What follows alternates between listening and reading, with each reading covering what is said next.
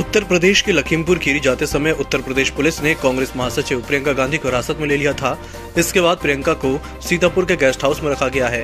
Guest house में प्रियंका गांधी का एक वीडियो सामने आया है, जिसमें वे कमरे में झाड़ू लगाती दिखाई दे रही हैं। कांग्रेस का कहना है कि झाड़ू लगाकर प्रियंका उन्हें हिरासत में लिए जाने का विरोध कर रही हैं।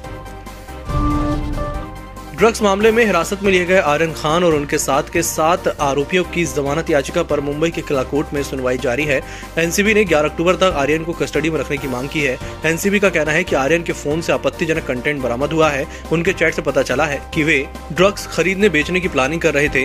इंटरनेशनल ड्रग तस्करी के सबूत मिले हैं। लखीमपुर में सरकार और किसानों के बीच समझौता हो गया है। सरकार ने मृतकों के परिवार को 45 लाख रुपए का मुआवजा देने का ऐलान किया है। मरने वालों के परिवार के एक सदस्य को सरकारी नौकरी दी जाएगी। साथ ही घटना की न्यायिक जाँच और आठ दिन में आरोपियों को अरेस्ट करने का वादा भी किया गया है।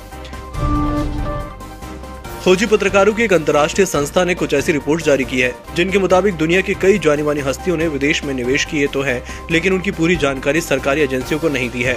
तीन अक्टूबर को जारी संस्था की रिपोर्ट में पीएनबी घोटाले के आरोपी नीरव मोदी की बहन, पूर्वी मोदी, क्रिकेट के legend Sachin Tendulkar, pop singer Shakira और पॉलिटिशियन टोनी ब्लेयर सहित सैकड़ों दिग्गजों के नाम शामिल हैं। आरएसएस के खिलाफ टिप्पणी को लेकर मुंबई पुलिस ने गीतकार जावेद अख्तर के खिलाफ एफआईआर दर्ज की है। जावेद अख्तर ने एक इंटरव्यू के दौरान कहा था कि आरएसएस का समर्थन करने वाले लोगों की मानसिकता भी तालिबान जैसी है। जो लोग आरएसएस का समर्थन करते हैं, उन्हें खुद की जाँच करानी चाहिए। उन्होंने आगे कहा था की जिस संगठन का आप समर्थन कर रहे हैं, उसमें और तालिबान में कोई फ़र्क नहीं है। वे टारगेट की तरह बढ़ते जा रहे हैं और उनकी ज़मीन भी मज़बूत होती जा रही है। बत्तीस साल पुराने अपहरण के केस में जेएपी सुप्रीमो, राजेश रंजन उर्फ़ पप्पू यादव को सोमवार को मधेपुरा विशेष न्यायालय ने रिहा कर दिया। विशेष अदालत निशिकांत ठाकुर ने कहा कि पप्पू के खिलाफ साक्ष्य नहीं है, इस कारण उन्हें रिहा किया जाता है।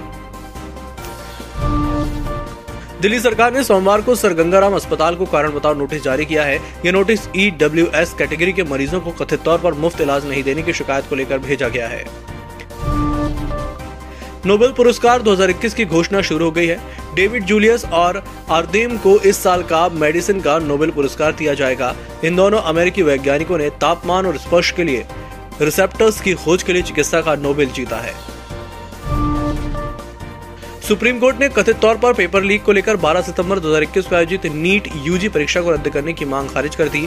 जस्टिस एल नागेश्वर राव और बी आर गवई की बेंच ने कहा कि ये याचिका तुच्छ है, किस तरह की रिट दायर की गई है। कोर्ट ने कहा कि लाखों लोगों ने ये परीक्षाएँ दी हैं, पाँच एफआईआर के आधार पर परीक्षा रद्द नहीं की जा सकती। जापान के प्रधानमंत्री योशीहिदे सुगा की सरकार ने इस्तीफा दे दिया है। सुगा ने इमरजेंसी मीटिंग में कैबिनेट के सभी सदस्यों से इस्तीफा ले लिया। वे नए कैबिनेट के गठन होने पर कार्यवाहक मंत्री के रूप में काम जारी रखेंगे। नए प्रधानमंत्री की नियुक्ति जल्द ही जापानी संसद की ओर से की जाएगी।